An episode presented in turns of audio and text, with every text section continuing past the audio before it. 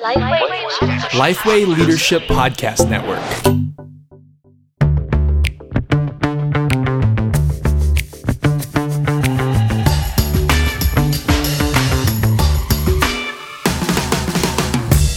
G'day, I'm Scott Sanders. I'm Derek Hanna. Welcome to the One Thing.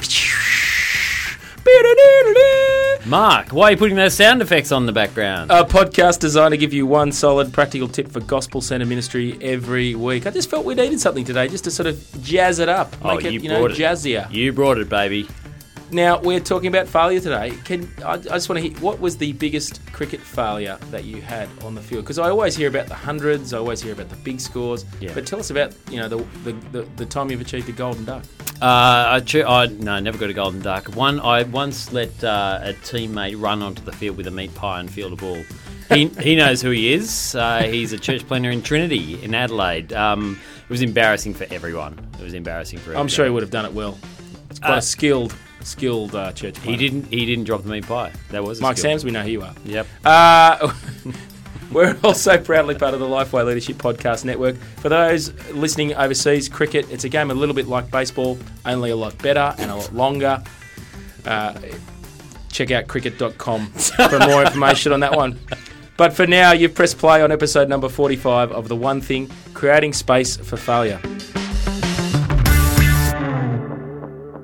I, I got to say, I do, I do like thinking about this topic because for me, it's a, it- it's an intersection of a number of areas. I'll name two. First, it's the theological truth that I'm finite, imperfect, uh, and I'm not in charge of everything. Which means failure is going to be with me until glory. So I need to learn now how to understand that in, in light of the gospel, uh, and in light of who I am as as as a person, as a, as a finite human being. But secondly, it's also it's also a, a developmental truth. The reality that we grow in failure. You might have heard sort of fail fast. You know, that's very much an entrepreneurial sort of saying. But we actually do improve in failure. We rarely start brilliant at something. We're not all as great at cricket as Derek thinks he is and was. So if we're going to be better at something, we have to have space to fail. And here's the pointy end. If we're going to develop those around us, we actually need to be uh, great at creating safe spaces to fail. Not with the intent to fail, but with the knowledge that it's okay to do so. So, uh, Derek, I don't want to ask the obvious question have you ever failed? Because, yes, that's that, you have. Um, but are you a perfectionist? I am actually. Yeah, I am a perfectionist. Yeah, yeah. Um, yeah, it drives me nuts. Are you?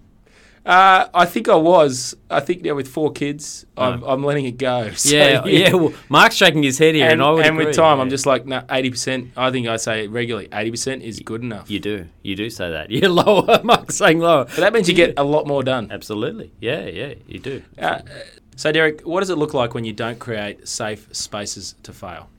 Yeah, I think we probably all know these when we see them, uh, but it looks like hell. It really does. It look when you create communities where there is no space to fail, it looks awful for you personally and for others as well. So I- individually, if there's no room in your life for failure. Uh, it's just an awful place to be. In, in your church, if there's no room for failure, it's an awful place to be. It can look like there's a lot of activity going on, but there's very little execution because you never pull the trigger and do something. Uh, it looks like anxiety, that nagging feeling that uh, even though you might be doing stuff, you're consciously anxious about it because you never feel like it's good enough. Now, part of that might be okay, that drives you forward, um, but that anxiety can often rise to unhelpful levels. Um, and when there's no space to fail, whether it's in your own life um, or within the life of the church that you're leading, it's that constant attempt to control as many variables out there as you can but the reality is still looming that you're never going to be able to do that. And then you have all the consequences that, that flow from that. So let me just give a little example of that. The the PowerPoint, the church PowerPoint. I mean, that's a beautiful one for you, isn't it? There's there's fonts, there's pictures, there's scale, there's just the technology. Yes. There's a, there are loads of opportunities to fail. Yeah. But you want to get that right every week, don't you, as a church planner? Yeah, you do. And the bulletins as well. That's probably where I noticed it more. Um, actually, the bulletins when I, I look at churches. Uh, because, you know, there should never be more than two fonts on there. And, and if there is, there needs to be a very good reason for that. So so where does this where does this heart spring from? Where does that you know that anxiety? Uh, where does About, that desire? about fonts in no, general. not about fonts, uh, but about not being able to create this safe space of failure. Where do, where do you think that comes from? Yeah, I look. I think they, as with nearly everything, it comes back to a heart issue. this stuff. Um, so my perfectionism um, is because I am. It can spring from a number of places. So for me, if you know, just between me and you, Scott, and Yep. the three people who listen um, Yep. to the podcast, um, that that is for me my perfectionism about uh, not wanting to do things that uh, that other people will think are are not very good. So it's actually about how other people perceive me. Uh, that's so it's a perception problem in that. So it springs from the heart. Um, it uh, it springs it can spring as well for a lot of people uh, into when it's in a community context into wanting to be able to control things because they think they are better than others at doing things. So it sounds like, I mean, pride's at, pride's at the core of it. Absolutely, that's where it comes from. So pride is there. Uh, so you know, Keller always goes the two options: fear and pride, and maybe it just comes back to that. They are hard issues unless you diagnose up the top um, where your issues are coming from. Because sometimes they're real issues. The reason you take back control, there might be a good reason for that. But unless you've diagnosed the heart issues um, and how you tick and where you might be inclined to do, you'll make the wrong decision uh, around this and create spaces um, that denies people the ever the opportunity to do something or critiques them so severely when they do fail. How have you ministered to yourself in this? Yeah, yeah. Um, look, actually, it's been interesting. So working with you more closely the last few years has been because you do that eighty percent thing, and um, I find that really confronting because it's not my inclination to do that. Um, uh, but I recognise that sometimes I just need to let stuff go. Um, so I think I think having people around me that um, uh, that push me to say no. Sometimes it's not about you or how you perceive it. Actually, it's just we, we need to let it go, and you need to get it out there. So I think understanding where that stuff comes from in my heart, um, and then being able to understand, get it to a point where I am. I can ask people, actually, am I being realistic in what I think this is like? Am I being unrealistic in asking this person to do this in this way? Um, and am I, am I being fair and godly in what I'm calling on people to do? Asking those people questions of people I trust, rather than just trusting my own instincts in that, is really important. Having some objective measures, uh, rather than just pandering to my perfectionism, I think has been really helpful. Well, I'm going to I'm to pause you there. We want to open up uh, the toolbox into some resources that are going to actually help you think about this. Uh, just a couple of uh, quick tools that I think are helpful in just growing self awareness in this area. The first one is uh, Emotional Intelligence 2.0, a book by Bradberry and Greaves. Uh, it's a helpful book. It's a secular book. What's helpful is it's got a really good tool. So you got to buy the book to get access to the tool.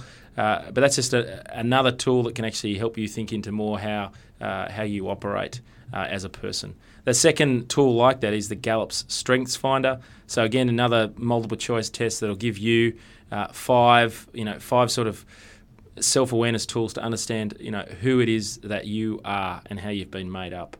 And Derek, have you got one other resource for us that you would recommend? Yeah, yeah. I, there's a great book for years ago by um, Jerry Bridges called Respectable Sins um, uh, that spoke about you know sins that we just kind of um, uh, gloss over, particularly for people in pastoral ministry. Um, I think that's really helpful for pushing into those areas where we think um, uh, we're being godly and it's gospel driven, um, but actually it's um, just sin in a different guise. I think that's really helpful. Well, Derek, I want to I want to build this back into to the church that you're uh, that you're trying to grow, that you're trying to start. How do you actually build a culture and structures where people can develop, but also where we actually still get things done? Yeah, yeah, that's good. Because like that last part of the question is really good because you do need to get stuff done. Things need to happen at some point. Um, so let me just give a few uh, bit of a framework. Um, actually, a guy named Pete Mayrick, who is at uh, Centre for Ministry Development in Sydney, uh, he's got a whole bit on delegation and on a, a pipe model. It's excellent. Got a lot of time, but he's great with this stuff. Um, anyway, some of the things that, that come out of that and some extra things. First of all, you actually need to define goals of what you want. So, in a community context where you're asking someone to do something, you need to define what it is you want them to do. Goals, broadly or, or narrowly, however it is, uh, for that task and for that person. So, you might not artis- articulate the goal for the person, you might just articulate the goal for the task to that person. But in your head, you're thinking, I actually want this person to grow in their ability to do X, Y, and Z. So I'm discipling, I'm maturing them, but you're articulating to them. What I'd really love you to do is pre- prepare a talk for this event that we're doing um, in order to you know share the gospel with young adults. So you, you need to define So help, goals. helping to define it in the in the broad. Here's where we here's where we're going as, as a whole church. But then here's what it looks like for you, and here's the piece you play. That's Yep. that's a really helpful when someone's, you know, just a, a, a small part of of a you know massive process or a massive system. Yep, yep, yep, absolutely. Um, you need to provide a framework for ha- that as well. Um, so, what are the lines within which they work? Um, so, often I think of you know, RAR, RAR in my head when I'm, I'm handing a task over resources and authority and responsibility. How do I hand those things? How do I define those things to people? Uh, what are the boundaries within which they can work? Work. Um, you need to be available for check-in. So as the uh, process moves along, uh, you need to make sure that they can come to you at any time and ask any question about how the process is going. So there needs to be check-in points so they can ask any question, no matter what it is, and not feel stupid. Uh, and regular check-ins where you can ask them questions just to check that they're going all right. So that that's really helpful to have those regular points in time where you can actually you know see how they're going and you can hear their progress. So you can jump in Yep. and actually help ensure that it's it's not a failure or it's less of a failure. How, how though are you dealing with with the things where it it, it can't not you know can't not fail? Like I'm thinking of the launch of a church plant. Yep. It's not like you're, you're putting your MTS trainer in there and saying you've got the first talk you know in the, in the first week. Yes. Uh, yes. How do you, how do you create those opportunities where it is actually okay to uh, okay to fail? It, not, everything's not on the line. Um, it- this is not going to impact a whole bunch of people. Um, it's going to be a great learning experience for them, and and it's also not going to completely you know steer the ship completely off course. Yeah. Well, sometimes you know that in advance, or you should, like a church plan as example. You know, you don't hand over the talk to a student or MTS guy in the first week. You just don't do that, and you should know that in advance. So that is common sense. Uh, but sometimes you don't know those things until you do them, until it's too late. Um, but my comment would be um, on that first one, whereas things you need to work out what the things are that you can't hand over. Now, sometimes we think they are uh, they, that's a bigger list than they actually are. But you don't hand over something which you shouldn't hand over. And if you do and it fails, it's not that person's fault. It's yours. Uh, so you need to work out the things you can hand over and the things you can't hand over. Um, yeah, and you need to be willing to provide feedback. They need to know. It needs to be small course corrections along the way. They can't get to the end and you say, "Hey, look, I gave you this task. Um, I asked you how you were going. You said it was going well, um, but actually, this is a complete disaster. I didn't tell you along the way because I didn't want to make you feel dispirited, but that was a complete disaster. No, it can't. It's got to be feedback along the way. Um, and if they fail, if they if it turns out that it's not 100% whatever failure looks like if it doesn't quite hit the mark if you've done those things along the way you need to own that outcome as much as them.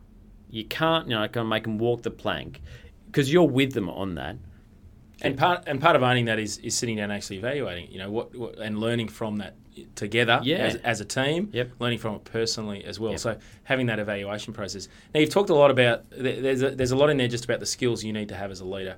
I'm hearing you, you need to have good. Uh, you know, strong delegation skills. There's there's understanding how to sort of manage a, a project and a, and a plan. So mapping that out, you know, with other people and communicating that as well. And then there's that important, regular, ongoing work of just feedback. So th- there are a whole bunch of uh, resources out there to be thinking into those three areas in particular. Um, can I encourage you know you leaders who are listening out there to to be growing yourself, you know, in this as well. And we, we are not per, you know, we're not perfect. Yep. Uh, we are working towards this, but it, it's a really key, critical um, area to work on. Absolutely. Well, that brings us to the end of the show. So, Derek, what's the one thing people should be taking away when it comes to creating a space for failure? Uh, we don't only want to get stuff done, we want to grow people. That is what they're, we are growing people towards maturity, towards Christ likeness. And part of that is creating safe spaces where people can uh, try things, perhaps fail, but in that process be developed.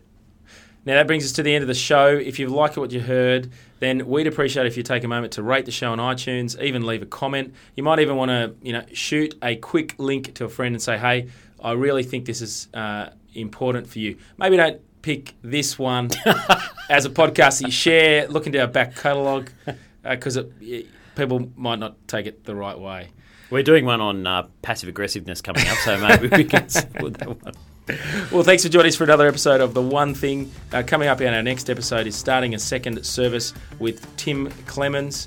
Uh, I'm Scott Sanders, and can I encourage you to listen to one of our other podcasts from our uh, from our network, uh, the Establish podcast with Sam Rainer, Micah Fries, and Josh King.